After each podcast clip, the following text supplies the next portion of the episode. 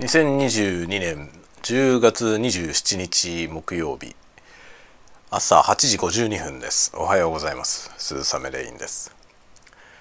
今ですね8時頃子供たちを送り出した後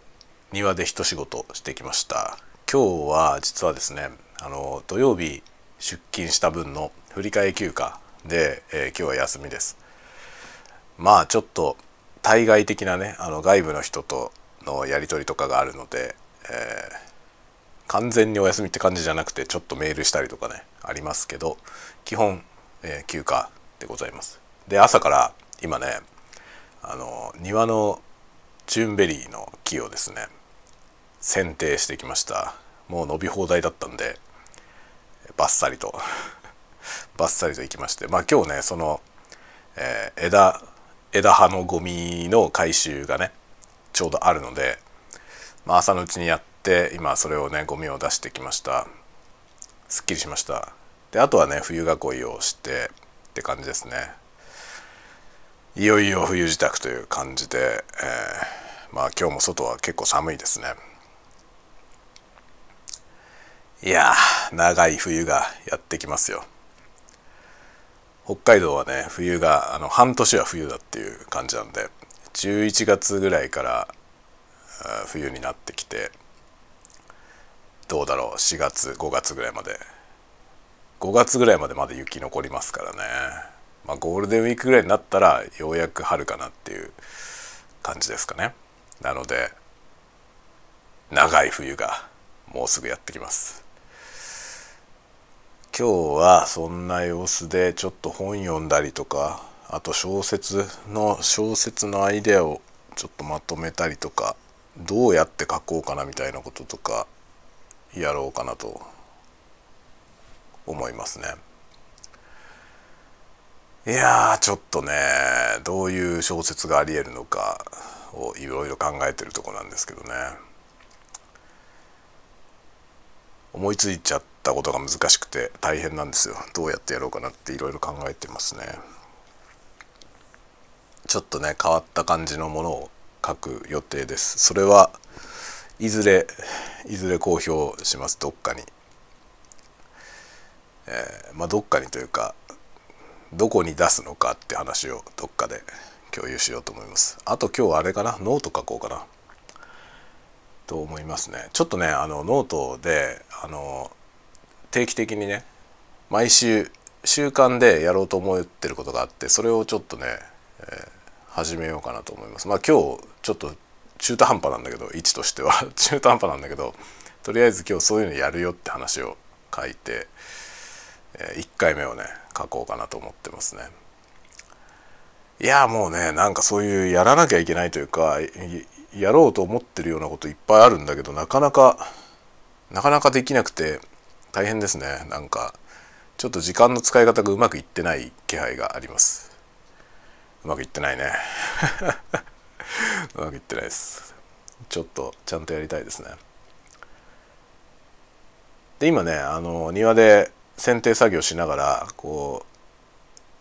う iPhone でね Bluetooth のあの、えー、昨日話してたヘッドホン新しく買ってきたヘッドホンで、えー、音を聞きながらねやってました。ポッドキャストを聞きながらですけどちょっとね作業してて。まあなんか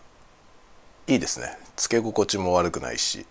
で冬場はやっぱりこう密閉型のヘッドホンしてると耳が寒くないっていうすごくいい すごくいいメリットがありますね。でも気温が低すぎる時はちょっとねあの心配ですけどね。大体こういうなんていうのヘッドホンみたいなものってさあの耐耐熱温度がねまあ、上はだいたい60度80度ぐらいで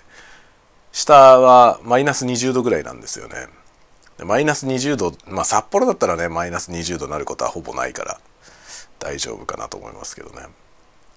カメラとかもそうだけどねあの旭川辺りに行くとマイナス20何度とかになることがあるので結構ね気遣いますね。雪山の写真とか撮ってる人たちはあれもうバッテリーとかをさもう体につけて温めて体温で温めてね使ったりとかしますよね。そうしないと動かなくなっちゃうんで、ね、過酷な過酷な環境ですね、まあ、昔僕はあのビデオカメラをねビデオカメラを作ってるところのその品質評価っていう仕事をしてたことがあるんですけどその時ねあの寒冷地用のねテスト耐熱テストみたいなのがあってすごい暑いところとすごい寒いところとテストするんですよ。でそういう環境試験をやるためのあの部屋が会社の中にあってねでやりましたけどその時は僕は関東に住んでたのであのマイナス20度そのね寒い方のテストはマイナス20度のところにこうスキーウェアみたいなの着て入ってで動かすわけですよね。ちゃんとマイナス20度でも正常動作するかっていうのをねカメラのテストをするんですけどこんな寒いところのねテストしてこういうところにカメラ持っていく人なんてほとんどいないんじゃないのって思ってたんですけど何をね何を血迷ったこと言ってんだって感じですよね。北海道に引っ越してきたら日常的にそんな感じだよっていうね。僕はあの旭川に住んでたことあるんですけど旭川はもうほんと冬はねマイナス10度以下になることはもうかなりあるんで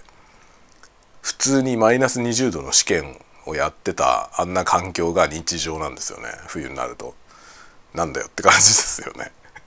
これこれぐらいマイナス20度じゃむしろ足りないよっていうね。ビデオカメラとか、ね、もっと低い温度で動いてくれないと困るよみたいなことありましたね。とかいうことで住んでる環境が違うとねあの機械が機械に求められてくる環境性能っていうのも違ってくるなっていう感じで、まあ、日本は大変ですよね暑いとこはかなり暑いし、ね、寒いとこはかなり寒いんで国内を全部満たすだけでももうかなりの温度幅に対応する必要がありますよね。過酷だしね。湿度は高いし。だからまあ日本の製品があんまり壊れないっていうのは日本環境が厳しいんでなんかこの状態でね日本全国どこでも安心して使えるっていう性能を目指すとまあ世界の国々に持ってった時に日本製品壊れないなってことになるんでしょうね。きっとそうだと思いますね。さあ何の話だかよく分かんなくなってきたんでそろそろ、えー、終わろうと思いますね。まあ今日はそういう感じで家にいるんで昼もなんか喋るかもしれません。ではまあ僕は今日は勉強しつつ、えー、やっていこうと思います。皆さんも寒さに気をつけてくださいね。ではまた。